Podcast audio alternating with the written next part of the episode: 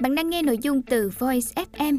Hãy lên App Store tìm V O I Z và cài đặt ngay để tận hưởng hơn 10.000 nội dung chất lượng cao có bản quyền nhé.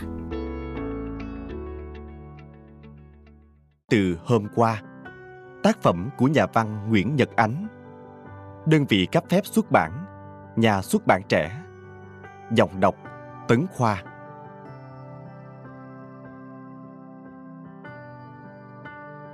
Phần 1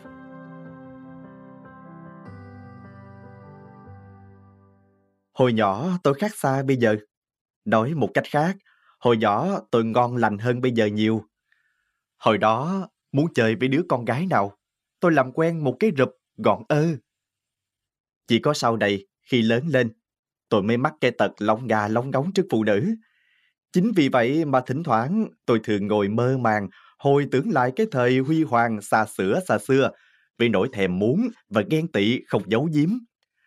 Bây giờ tôi còn nhớ rõ mùng một, cái ngày tôi cùng gia đình dọn đến chỗ ở mới. Lúc đó tôi còn bé tẹo, khoảng 7-8 tuổi gì đó. Căn nhà mới nhiều phòng và xinh xắn hơn căn nhà cũ nhiều. Ngày mới dọn đến, tôi khoái chí chạy nhong nhong khắp chỗ. Lúc này mẹ tôi chưa sinh nhỏ Phương, em kế tôi. Nên căn nhà trông thật rộng rãi và vắng vẻ. Chơi một mình cũng chán, Lát sau tôi chạy ra trước hiên, đứng ngắm xe cộ qua lại. Chợt tôi nhìn thấy trên đống cát trước sân nhà bên cạnh, còn một con nhỏ đang chơi trò xây nhà. Con nhỏ trạc tuổi tôi, tóc thắt hai cái bím lúc la lúc lắc. Khi tôi lò dò lại gần đứng coi, nó vẫn không hay biết, cứ lùi cùi, đào đào đắp đắp. Đứng một hồi, tôi hắn giọng. Ê, con nhỏ giật mình quay lại. Nó nhìn tôi bằng cặp mắt thao láo. Nhà mày ở đây hả? Tôi chỉ tay vào căn nhà có đống cát. Nó gật đầu, mắt vẫn nhìn tôi dò xét. Mới gặp nó lần đầu tiên, không có chuyện gì để nói. Tôi ầm à ầm ừ một hồi rồi hỏi. Mày tên gì vậy? Nó đáp lý nhí. Tiểu Ly. Tôi cười hi hi. tiểu ly là đi tiểu vô trong ly hả? Tiểu ly nhăn mặt. Anh nói bậy. Nói xong, nó giận dỗi quay lại chơi tiếp trò xây nhà. Tiểu ly làm tôi hơi quê quê. Tôi đi vòng tới trước mặt nó và ngồi thụp xuống đống cát, nói Mày cho tao chơi chung với ngang. Tiểu ly không thèm trả lời. Nó cứ cắm cúi bươi cát. Thấy vậy tôi tức mình nhào vô chơi đại, không thèm đăng nỉ. Tôi hì hà hì hục đào một đường hầm dài thật dài, xuyên qua đống cát. Đào một lát, bàn tay tôi chạm phải tay Tiểu Ly. Tôi liền nắm lấy mấy ngón tay nó.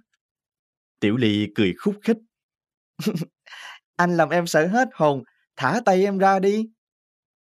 Tôi vẫn nắm chặt tay nó, Mày nói mày hết giận tao, tao mới thả.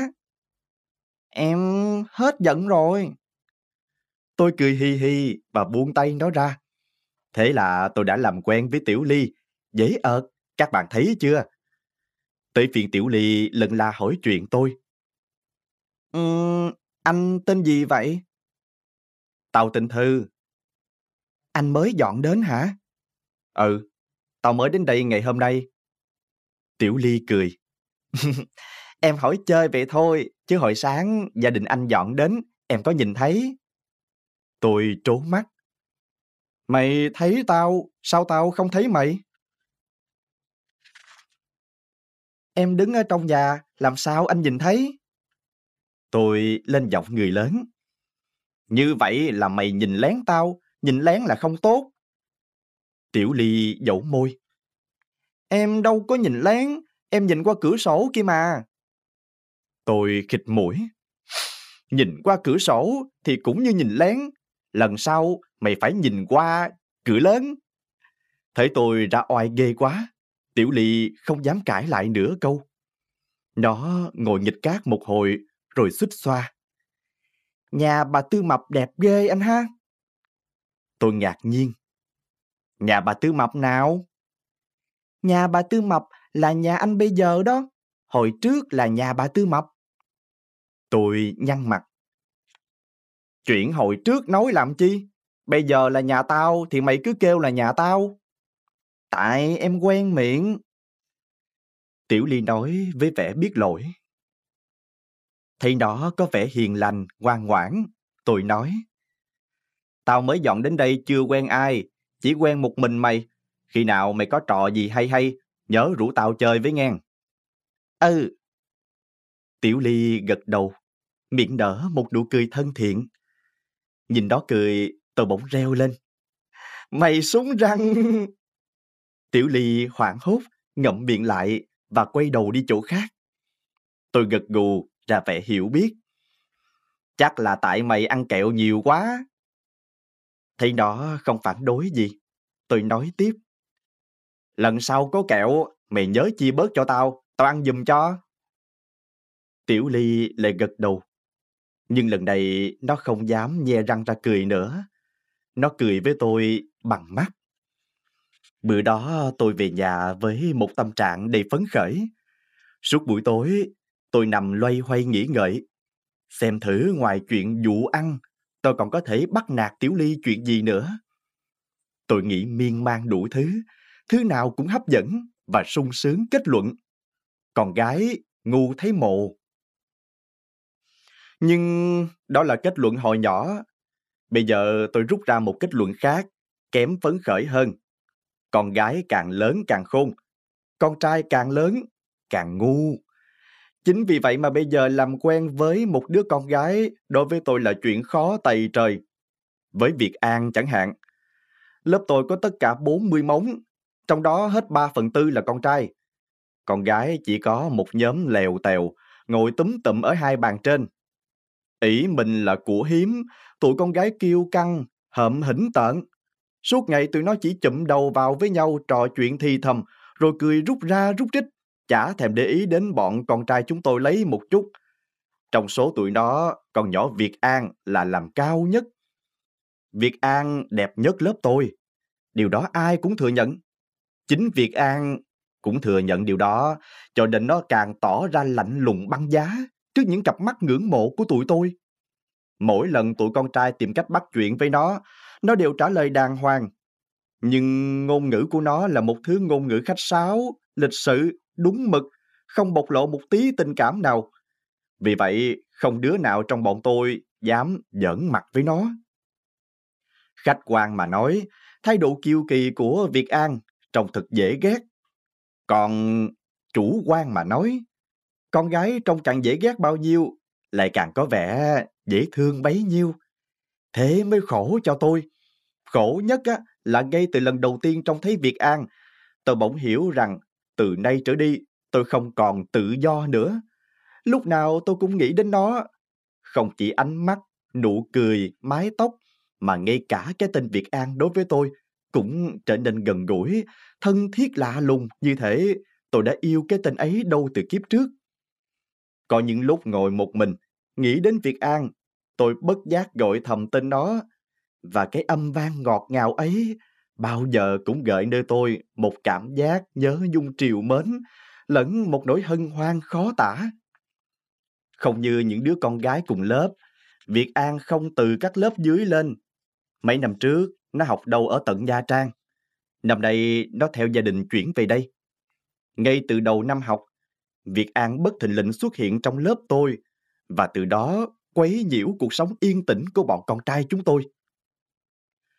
Vì lý lịch của Việt An đặc biệt như vậy, để tôi không có thời gian để la cà tiếp cận. Và những giờ học cứ hững hờ trôi qua như nước chảy xuôi dòng. Tôi như chiếc lá lẻ loi trôi theo dọc nước, chốc chốc ngoái đầu nhìn Việt An, mà lòng buồn rười rượi. Nhưng như người ta thường nói, cái khó, ló cái khôn. Rốt cuộc tôi cũng nghĩ ra được một cách để làm quen với Việt An. Hôm đó lớp tôi làm bài tập làm văn. Khi còn 15 phút nữa hết giờ, tụi bạn trong lớp lần lượt đem bài lên nộp. Đứa nào nộp xong, được quyền ôm cặp ra về. Tôi thuộc loại học sinh giỏi văn nên chỉ cần một nửa số giờ quy định đã làm xong bài tập. Nhưng tôi cứ ngồi đọc tới đọc lui, chưa vội nộp ngay. Vừa đọc, tôi vừa liếc chừng về phía Việt An.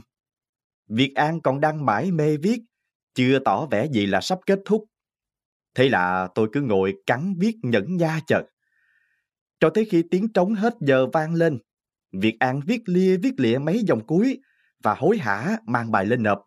Xong nó ôm cặp bước ra cửa. Việt An ngồi bàn đầu dãy bên kia. Tôi ngồi bàn đầu dãy bên này, gần cửa ra vào. Nên muốn ra ngoài, nó phải đi ngang qua trước mặt tôi. Lúc này lớp học chỉ còn lèo tèo dăm ba đứa. Đứa nào đứa đấy đang chúi đầu vô bài làm, viết lấy viết để, chẳng chú ý gì đến chung quanh. Cô Hương thì đang lui cui đếm bài. Khung cảnh rất thuận lợi cho việc thực hiện ý đồ đen tối của tôi. Đợi cho Việt An vừa đi qua trước mặt, tôi cầm cây viết máy vẫy vào lưng đó. Trong giấy mắt, vạt áo phía sau của Việt An dính đầy những vết mực lớn đớm. Nó chẳng hay biết gì, cứ cắm đầu đi thẳng. Khi thấy Việt An đi đã khá xa, tôi mới lò dò mang bài lên nộp, rồi ba chân bốn cẳng phóng theo. Nửa đường, tôi đuổi kịp Việt An. Nó đang đi chung với nhỏ Hồng Hoa. Tôi kêu, Việt An! Việt An quay lại, ngạc nhiên. Anh kêu tôi hả? Tôi chỉ vào lưng nó, mét. Áo Việt An dính đầy mực kìa. Việt An bán tính bán nghi. Nó ngoảnh lại nhìn, nhưng không làm sao thấy được vạt áo sau lưng. Nó dây lưng sang Hồng Hoa. Hồng Hoa coi thử có gì không? Trời ơi! Hồng Hoa kêu lên sửng sốt. Mực ở đâu dính tèm lem vậy nè? Việt An tỏ vẻ lo lắng. Ừ, nhiều không? Không nhiều, nhưng chạy một đường dài. Đang nói, bỗng nhiên Hồng Hoa la lên. Thôi đúng rồi, như vậy là có ai vẫy mực vô áo mày rồi. Tôi cũng giả bộ gật gù. Đúng rồi, đúng là có đứa nào chơi nghịch. Hồng Hoa ngó tôi. Ông có biết ai vẫy mực không? Tôi giật mình. Không, không biết. Nếu biết thì tôi đã trị nó một trận rồi. Hồng Hoa cầm tay Việt An, nói. Thôi, đừng lo nữa. Về nhà kiếm ơ de Traven, giặt á, là nó bay liền. Việt An lẩm bẩm. Không biết ai chơi kiểu gì kỳ cục. Tôi đi bên cạnh, trống ngực đập thình thịch. Trong lòng vừa ấy nấy, vừa sung sướng.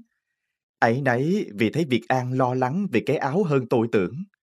Chắc nó sợ về già bị mẹ la. sung sướng vì nhờ vậy mà tôi được đi chung với Việt An và trò chuyện với nó một cách hợp pháp. Biết ơn tôi vì việc tôi đã quan tâm đến cái áo của nó và nhất là việc tôi hùng hổ đòi trừng trị cái tên mất dạy nào đó. Việt An tỏ ra cởi mở với tôi hơn thường lệ.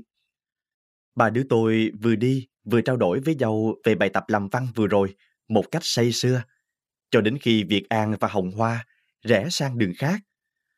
Tối đó tôi cứ nằm thao thức, nghĩ về những ngày tươi đẹp sắp tới. Bước khởi đầu đã thuận lợi, nhưng bước tiếp theo hẳn sẽ dễ dàng hơn. Tôi hình dung ngày mai, khi tôi bước vào lớp, Việt An sẽ chào tôi bằng một nụ cười đầy cảm tình và tôi sẽ hân hoan đáp lại cũng bằng một nụ cười đầy tình cảm. Sau đó hai đứa tôi sẽ trò chuyện với nhau ríu rít, say sưa, không làm sao rời ra được trước những ánh mắt ghen tị và thán phục của tụi bạn. Đang nghĩ tới đó, tôi giật mình ngồi dậy chạy đi bật đèn. Rồi tôi đứng uốn éo trước gương luyện cười. Tôi luyện cả thảy sáu kiểu cười, kiểu nào cũng tràn trề tình cảm. Gần một tiếng đồng hồ sau, khi thấy các cơ bắp nơi miệng đã đi vào hoạt động nhịp nhàng thuần thục, tôi mới tắt đèn, leo lên giường nằm, thức tiếp. Sáng hôm sau, trên đường tới trường, tôi vừa đi vừa ôn lại cho thật nhuyễn. Không phải ôn bài, mà ôn lại sáu kiểu cười. Vừa ló đầu vô lớp, tôi gặp ngay Hồng Hoa. Tôi chưa kịp mở miệng, nó đã chỉ tay vô trán tôi dọa. Chết ông rồi, Sao hôm qua ông vẫy mực vô áo Việt An? Tôi tái mặt. Đâu có, ai phao tin bậy bạ vậy? Hồng Hoa nheo mắt. Ông còn chối gì nữa? Chiêu Minh thấy rõ ràng. Chiêu Minh ngồi bàn thứ hai, dãy bên kia. kế hồng hoa. Hôm qua, hình như nó là một trong những đứa ngồi lại sau cùng. Như vậy, hẳn nó tình cờ trông thấy hành động phá hoại của tôi. Chỉ mới thoáng nghĩ tới chuyện xui xẻo đó, tôi đã thấy lạnh cả người và vội vàng chối biến. Không phải đâu, chắc là Chiêu Minh nhìn lầm tôi với ai đó. Hồng Hoa thợp lấy cổ tay tôi. Chuyện rõ ràng vậy, mà ông còn chối đây đẩy nữa hả? Ông lại đây nói chuyện với Việt An đi. Vừa nói, nó vừa kéo tôi lại dãy bàn con gái. Tôi không lại đâu. Tôi kêu lên và vùng ra khỏi tay Hồng Hoa, chạy vù ra cửa. Tôi đi tha thẩn ngoài sân. Trong bụng rủa thầm nhỏ chiêu minh tơi bời hoa lá. Chỉ đến khi tiếng trống vào học vang lên, tôi mới lò dò ôm cặp vô lớp và lủi thủi về chỗ ngồi. Bên kia, Hồng Hoa nhìn sang, nguyết tôi một cái dài cả cây số. Nhưng tôi kệ sát nó, con nhỏ lắm điều này. Tôi chỉ quan tâm đến việc an của tôi.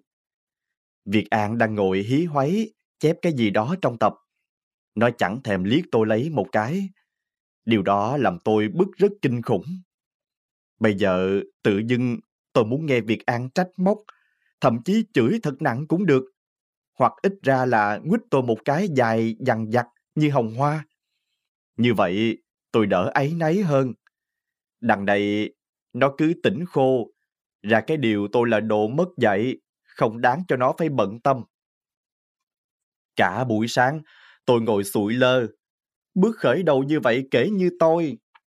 Nghĩ đến mấy kiểu cười tình cảm khổ luyện giữa đêm khuya, tôi càng giận mình. Không biết làm gì cho khuây khỏa.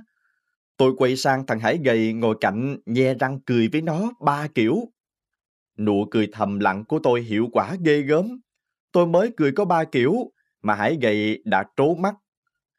Bữa nay, mày làm gì mà thân ái với tao quá vậy? Nghe nó bình phẩm, tôi càng tiếc hùi hụi. Nhưng lo gì? Tôi tự động viên. Thua keo này, tao bậy keo khác. Ông bà đã dậy rồi. Suốt một tháng trời sau đó, tôi không dám giáp mặt với Việt An. Cho tới một hôm, trong giờ ra chơi, tôi đánh bạo lại gần nó. Lúc này tụi bạn đã ùa cả ra ngoài. Chỉ còn mỗi Việt An ngồi tại chỗ cắm cúi đọc sách. Tôi hắn giọng hỏi. Việt An xem cuốn gì vậy? Nó ngước mắt nhìn tôi. Cuốn Jamilia.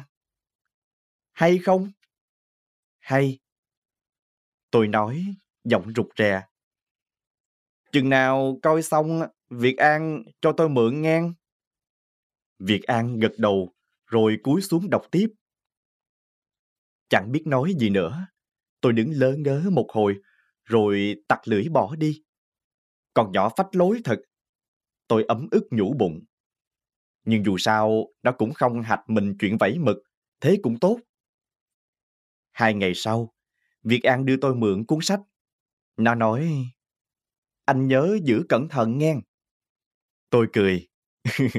Yên chí. Nó lại dặn, giọng tỉnh khô. Nhớ đừng vẫy mực vô sách. Tôi giật thót, miệng cà lâm. Không, không, không đâu. Tôi nói mà mặt đỏ bừng. Hóa ra nó chưa quên tội ác của tôi hôm nào. Khỉ thật. Nhưng tôi ngu gì mà vẫy mực vô sách nó. Lần này tôi tiến hành chiến dịch theo cách khác. Trước khi trả, tôi nắng nó chép ở trang đầu cuốn sách hai câu thơ của Nguyễn Bính. Nắng mưa là bệnh của trời, tương tư là bệnh của tôi yêu nàng. Dù cố trấn tĩnh, khi đưa cuốn sách cho Việt An, tay tôi vẫn run run. May mà Việt An không để ý. Nó nhận cuốn sách, bỏ ngay vô cặp, không dở ra coi.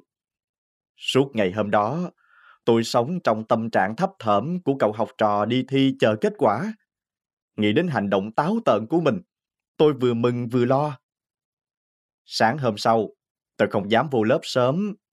Đợi cho tiếng trống vang lên, tụi bạn lục tục xếp hàng, tôi mới chạy lại đứng lấp ló phía sau.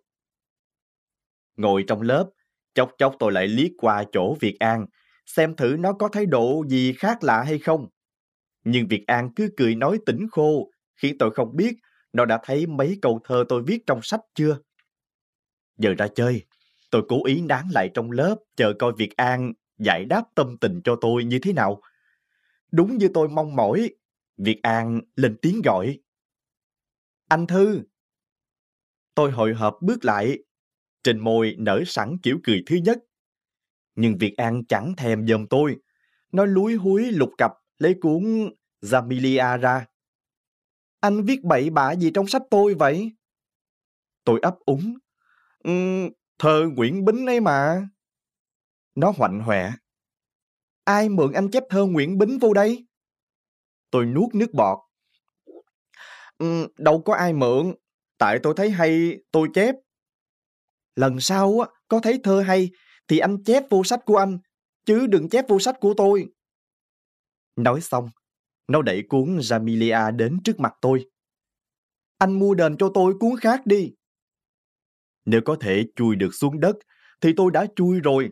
Nhưng vì đất cứng quá không chui được. Tôi đành dằn lấy cuốn sách, bỏ đi một mạch. Trong lòng xấu hổ, không để đâu cho hết.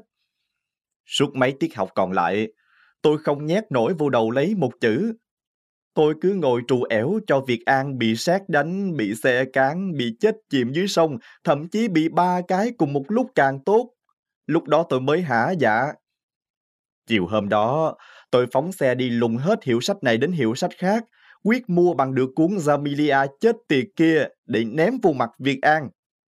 Nghĩ trong đầu thì hung hăng như vậy. Hôm sau gặp Việt An, tôi xìu như bún. Khi đưa cuốn sách mới mua cho Việt An, tôi không dám nhìn thẳng vào mặt nó. Đền cho Việt An nè. Tôi nói với giọng sượng sùng, và không đợi cho Việt An kịp nói gì, tôi vội vã bước đi. Nhưng Việt An đã gọi giật. Anh Thư! Tôi giật mình quay lại và nhìn nó bằng ánh mắt ngạc nhiên và lẫn lo lắng. Chẳng lẽ cuốn sách bị rách chỗ nào? Việt An không chịu nhận chăng? Thấy tôi đứng sững như trời trồng, Việt An mỉm cười. Anh lại đây. Tôi bàng hoàng bước lại. Việt An thò tay vào cặp, lấy cuốn Con tàu trắng ra đưa tôi. Anh đọc cuốn này đi. Cũng của Aimatov, hay lắm. Tôi cầm lấy cuốn sách mà như thể cầm một giấc mơ. Không hiểu hư thực thế nào. Việt An ơi, em có định quay tôi như quay dế hay không?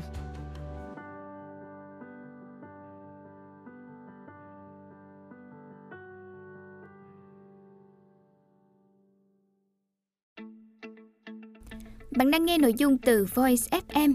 Hãy lên App Store, tìm V O I Z và cài đặt ngay để tận hưởng hơn 10.000 nội dung chất lượng cao có bản quyền nhé.